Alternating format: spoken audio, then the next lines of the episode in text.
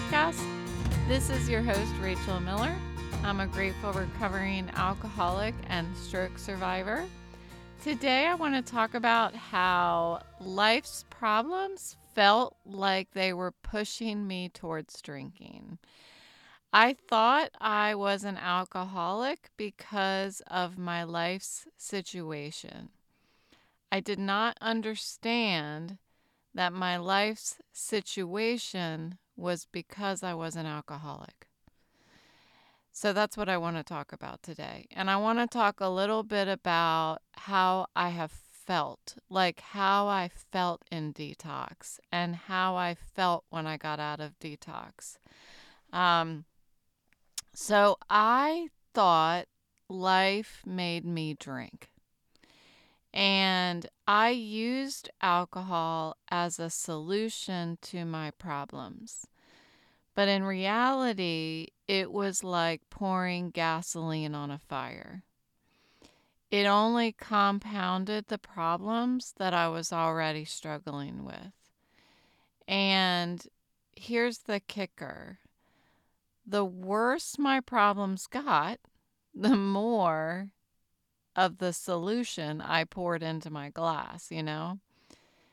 It's like, you know, when I envision, I tried to think of like a visual of what it was like, you know, what the the intensity of my life just getting ready to explode. That's what it felt like. And so what I was thinking of is it's like sitting in your car and your car's running and it's in park and you just start revving the engine and you're en- you're revving it higher and higher but you're not moving at all you know and the engine's getting louder and louder and then you just slam your foot all the way down and the engine just explodes and yet you never moved.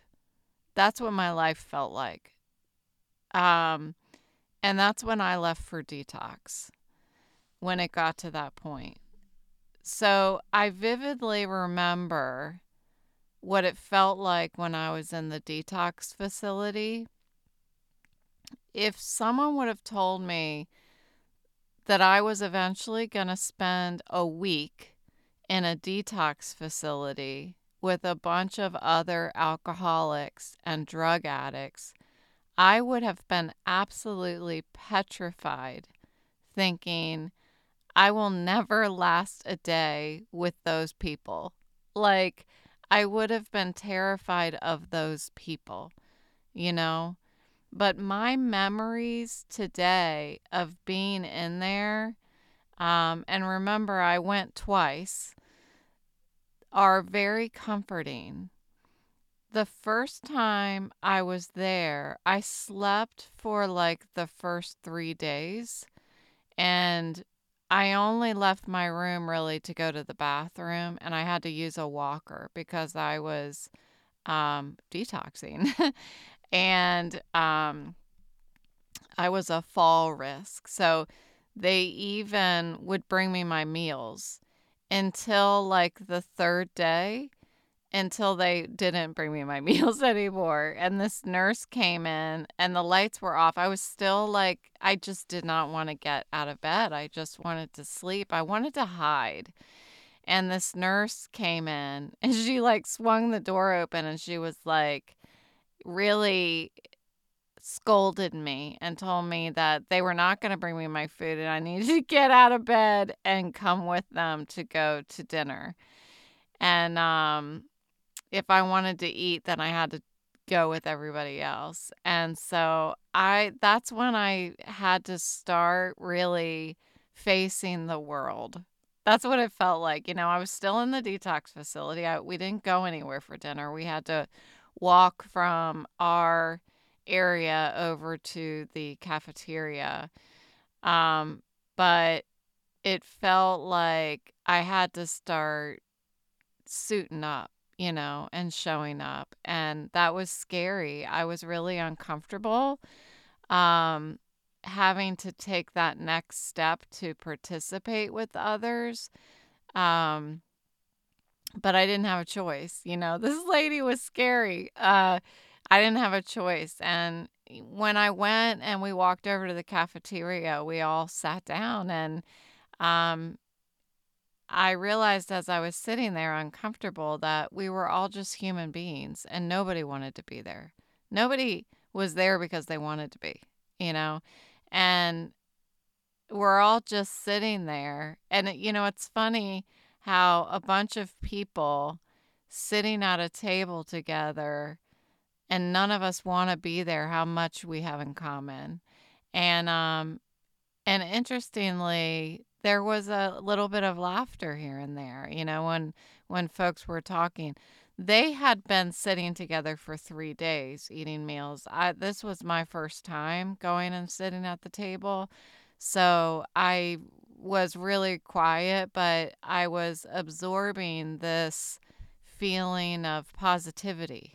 Um, and that was, you know, when I think about it, I remember how uncomfortable I was, but I also remember a little bit of comfort. That I'm sure that doesn't make any sense, but um, feeling like I was safe. I think that's what it was. I wasn't afraid of these people, you know, like I thought I it like I thought I would be sitting at a table with a bunch of alcoholics and drug addicts. You know, that seems really scary.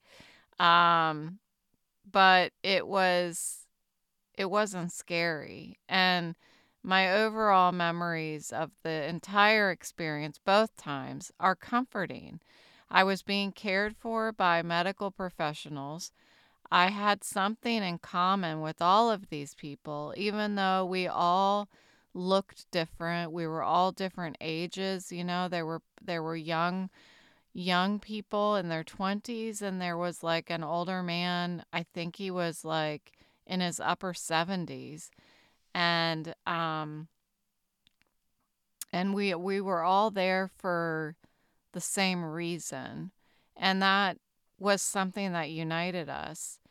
Some people wanted to or found value in being there a little more than others.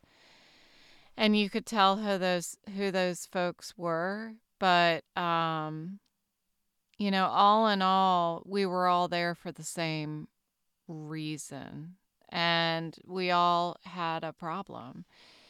Um, there was a woman that was there, a younger woman who I know still suffers from the disease um, because she comes in and out, and she's still. And I've been sober for seven and a half years, so um, to watch her every couple years come back and still be struggling with the same problems is really difficult to watch, um, especially when we had been in the same facility at the same time. Like she had the same chance I did, but um, is still is still struggling, and it's just a reminder to me that there are so many people that suffer for so long.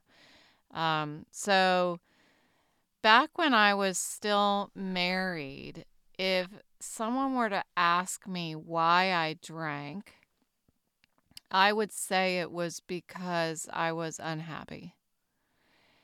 But before that, when I was married, if somebody were to say, Why do you drink? I would have said, It's because I'm happy and we're having parties.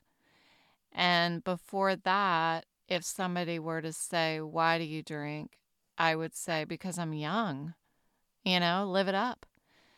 Before that, it was because I'm a college student. You know, you get my point. The answer to why I drank adapted to any situation I was in. But I drank so much not because of any of these reasons. I drank because I'm an alcoholic. I drank because I have a disease. My genes, enzymes, hormones, brain, and other body chemistries work together to create an abnormal and unfortunate reaction in my body to alcohol. Alcoholism is tragically misunderstood. And not only by the patient, you know, me, when you're in it, but by doctors as well. As I've been in sobriety, I've heard so many stories about doctors who um who just don't get it. You know, just just to summarize, they just don't get it. And um and that's scary. It's it's no wonder there's so, the odds are against us, the alcoholics. And yet so many people do recover, thank God, because of the um, not only the program of AA, but there are lots of non AA groups out there as well that people find recovery in. Um, so the journey for an alcoholic often will start with the question, Why do you drink? And the simple act of going to a meeting, uh, a sobriety meeting, for me, brought this sense of relief, um, a momentary escape from the thirst that was brought about by my life's problems. And when I wasn't in a meeting, my problems just seemed to intensify. But I soon realized that when I was in that room in a meeting, I felt good and my problems were gone. I I shouldn't say my problems were gone. My problems I didn't have to do it. Like I I could focus on me in that room. And uh and it felt good to be in there. So naturally, the more I went, the more I wanted to go, the more goodness I felt. And there was just this difference between how I felt in the room and the inner turmoil that was waiting for me out the door, out the door of the of, of the meeting. And eventually, and just like I was talking about yesterday, it didn't happen overnight, but I learned that the reason why I drank wasn't because of what was waiting for me outside of the doors when I left the meeting. The reason why I drank was right inside that room with me, in the meeting, between my ears, in my body. That was the reason why I drank, because I had a disease. I have a disease. Um, I drank because I couldn't stop. I drank because my cells actually adapted to require alcohol in order to function. And that's what addiction is. You know, that that's minimalizing it, but that's what uh that's what it is. Like my body was literally needing it in order to survive. Um and that shift from abstaining from alcohol and starving my cells from that lifeline had to be done in that detox facility.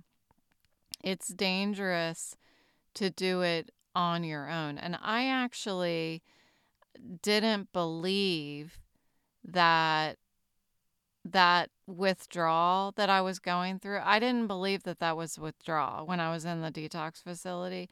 I thought that those doctors and nurses and stuff, I thought they were giving me the medication. Like we all lined up in this hallway to get our medication. And I thought what they were giving me was making me feel that way. And I told them that. Um, I blamed them for how I was feeling. I blamed them that I needed a walker. I thought it was their fault. Um, you know, it's God bless those people who are in those facilities and they are saving us from ourselves because there's I don't I don't see how I would have done it without the doctors and um, therapists and AA and all of these, this team Rachel that I had to put together for myself. I couldn't have done it without all of all of that, all of these people. And so once I got home after detox, I had to stay busy. Like that became my lifeline to stay busy. So I threw myself into flea market flipping. And um, folks who are close to me, who, who listen to the podcast, know that I have this hobby. I haven't done it since I haven't, um, since my stroke. I've tried to get back into it, but I just don't feel physically well enough to do it. I actually have a project in the garage that I haven't been able to do, but um, but I will. And so this flea market flipping, I watched the show Flea Market Flip if you've seen it. Um, and it's just about transforming something that's old and discarded into something fresh and new. So it became a hobby for me, but it was also like a metaphor for my recovery and um, and I loved going. I was living out in West Virginia at the time, and there were lots of flea markets out there. So every weekend I would go. Uh, while it would give me time, you know, something to do to spend my time. I would walk through these flea markets. It wasn't expensive, especially out there, so um, I could afford it. It was like a cheap hobby to have, and um, and then when I actually got to get my hands on these things and and I preferred working with wood, but to sand things and cut things and paint things that was keeping my hands busy, keeping my mind focused not only on uh, something creative, but it forced me to stay in the moment that I was in. Um, and it was just it was an amazing opportunity for me to um to watch something transform while I was transforming myself. Um, so some projects that I did, I turned an old baby closet into a into a coffee bar. Um, and I picked up a wooden chair off of the side of the road once and um, I cleaned that up. It didn't even have a seat in it. Like it was just it was really like just the wood. So I built a the seat and upholstered it and everything and that was really cool. And then I also did small things like a little jewelry box. I bought this jewelry box that was like maybe a dollar. I don't know. It was just a little wooden jewelry box and it had a clown painted on it.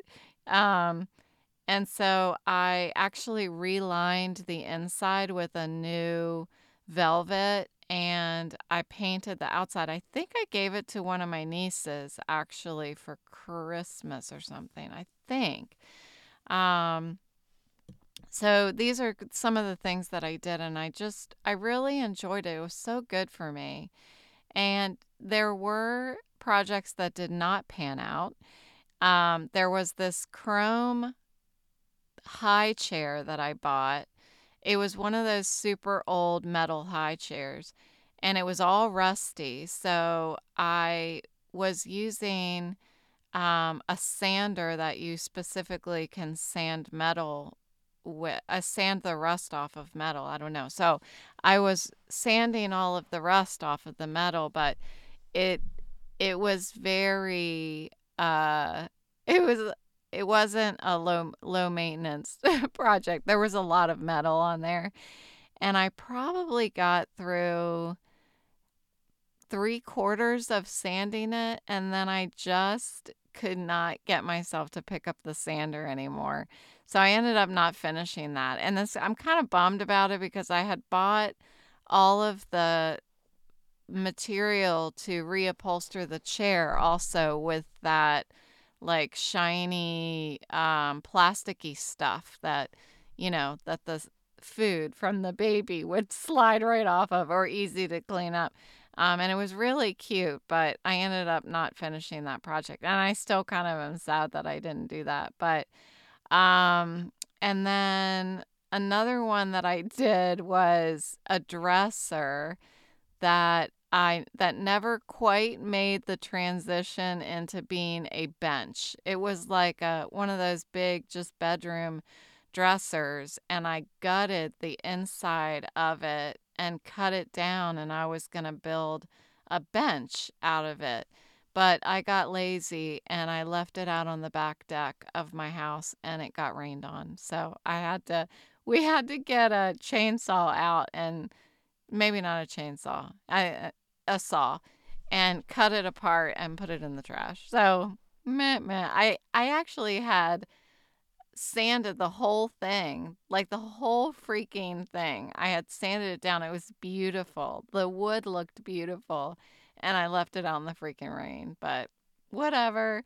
So, um what can you do? Like these each of these projects successful or not, like if they weren't successful for their intended pers- purpose, um, like of what pro- what I was turning it into, they were successful in their true purpose, and that was to keep me sober.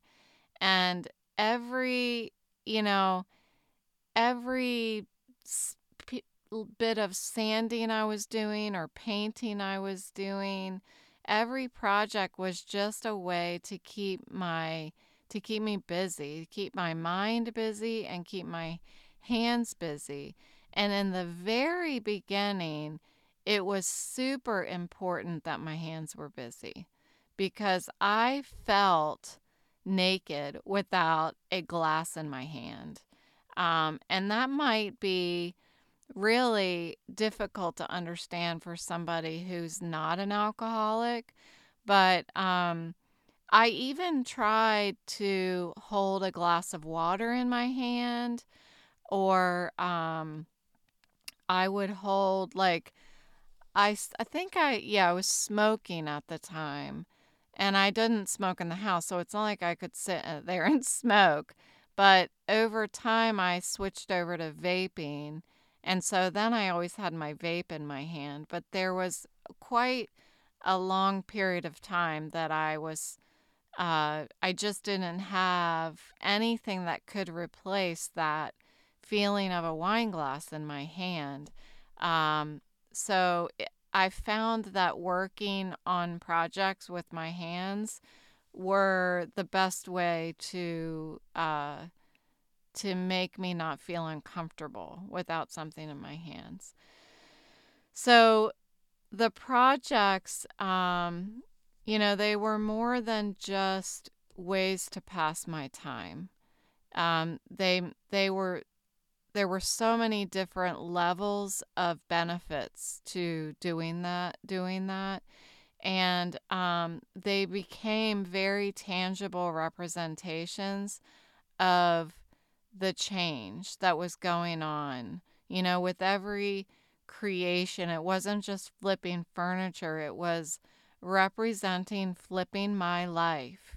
And every project was a success, um, not because of what it became, but because of what I became in the process.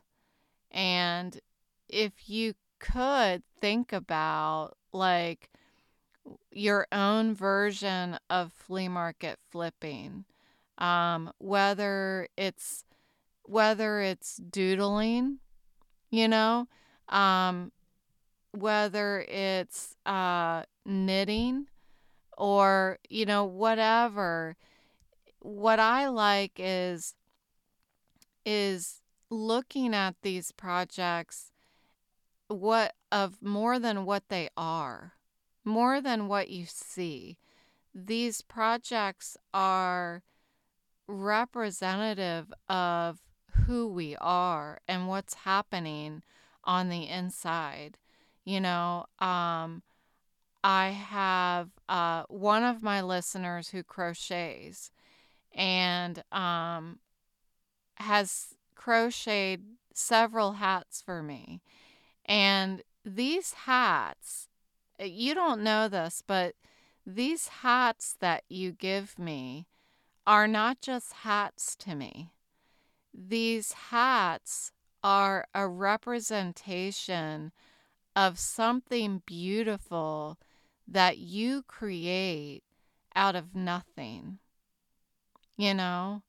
And that's what every hobby um, that I work on and that I see other people work on, whether it's hats, paintings, quilts, whatever it is, um, they are something that was born from us, from our hands and from our minds and our emotions and our spirituality, even. When you crochet those hats, your spirituality, your, um, you know, those, those sermons that you listen to on Sundays, those, uh, exercise classes that you go to, um, those walks you take at 5 a.m., all of that is being crocheted into every hat that you create.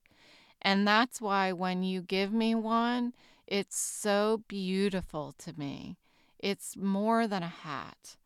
And that's what my flea market flipping was.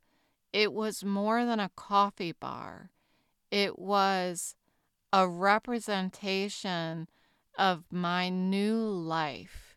And it became actually, as we had coffee on it, it was something that I started my day with, um, you know, and um, and so as I was trying to improve my life and and and do this flip of my life, um, the more that I was doing these little things, you know, um, the more my life was improving. The more that that was happening, the more dedic more I dedicated my time to doing these little hobbies or going to sobriety meetings to stay sober and um and I think that just in general, the things that we do, the better they make us feel, the more we invest in them. The more that we heal from something, the more we lean into it. So, but the hardest part is investing in something that I don't have any proof it's going to work. That is that switch over to putting down a drink and going to a sobriety meeting instead.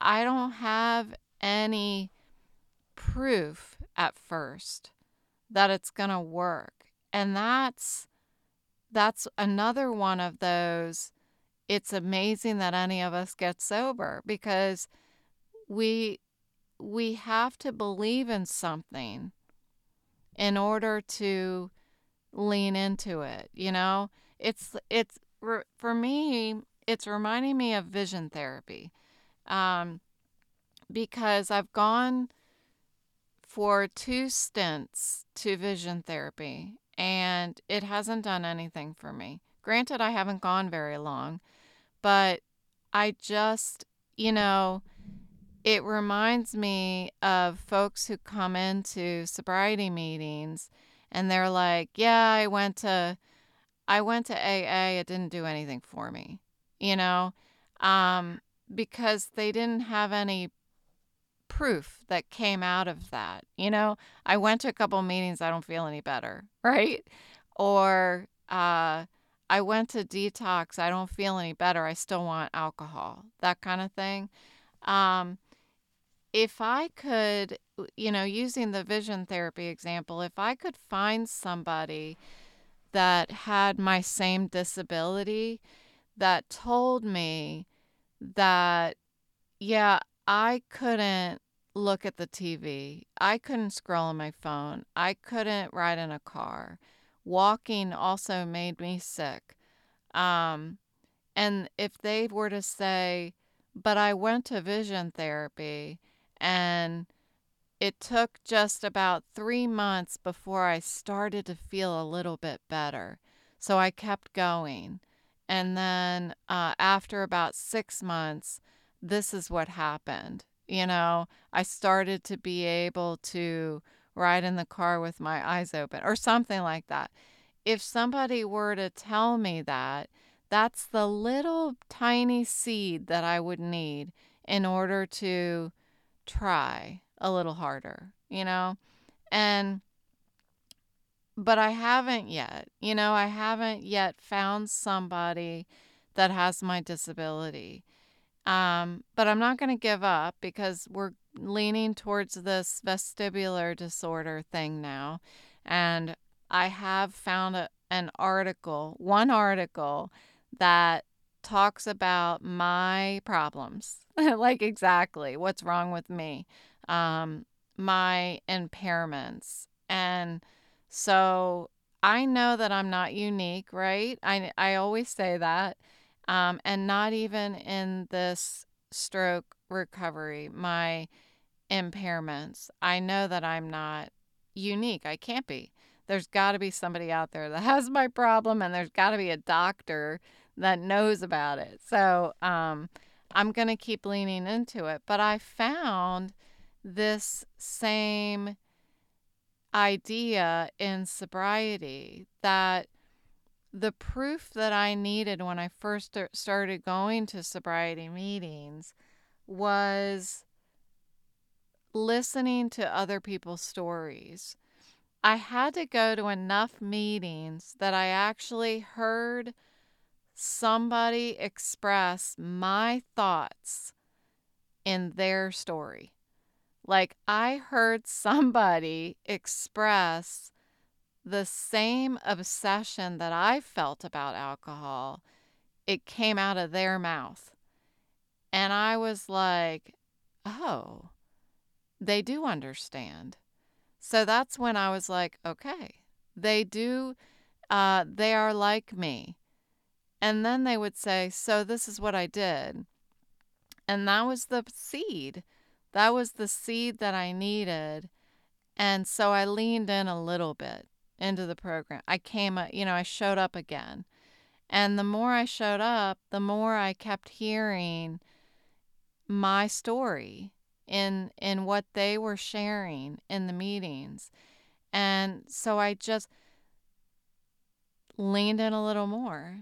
And so the more I leaned in, the more things would start being revealed to me. Um, and then the more you know i would lean in a little more and little little things in me were healing. Um so i leaned in a little more and then more things began to happen and heal. And over time you keep leaning in it keeps happening. It, it's it's just um life's life keeps happening too, of course. But as I'm leaning in and I'm hearing my stories and I'm healing, I'm also picking up tools that help me handle life as life is happening. And so this really reinforces what I was talking about yesterday about how it doesn't happen overnight. And so I I wanted to as I wrap up, I wanted to make this point that staying busy is not about avoiding drinking. It's not about avoiding a relapse.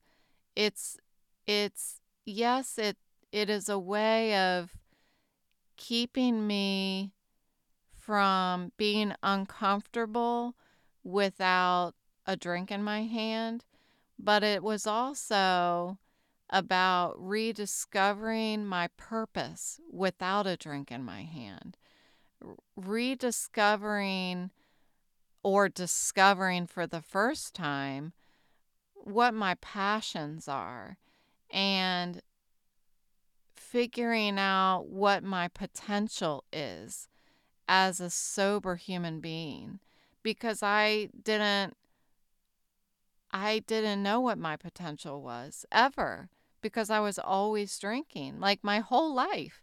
So I didn't know how far I could go. And it's really been quite astounding to see what I'm capable of. Um, yeah, sure. I I do have times that I'm like, man, if I had not drank, I who knows what I would have accomplished in my life, you know, because I didn't get sober until I was 42. So uh, that's a lot of years. I could have uh, become an astronaut. but, you know, things are the way they are because that's the way that um, that things were meant to be for me, you know? Um, that's just the way that they are. And um, I like how things are. I really do. I feel like I just would not understand the value of my life and and how beautiful things are if I didn't go through all of that stuff. And I talked about that yesterday. Um, but I'm going to keep finding projects because these are activities, even in my stroke recovery, that uh, bring me joy and a sense of accomplishment and that and that sense of um, of we like what I was talking about with the crocheted hat, weaving every part of me into some sort of creation.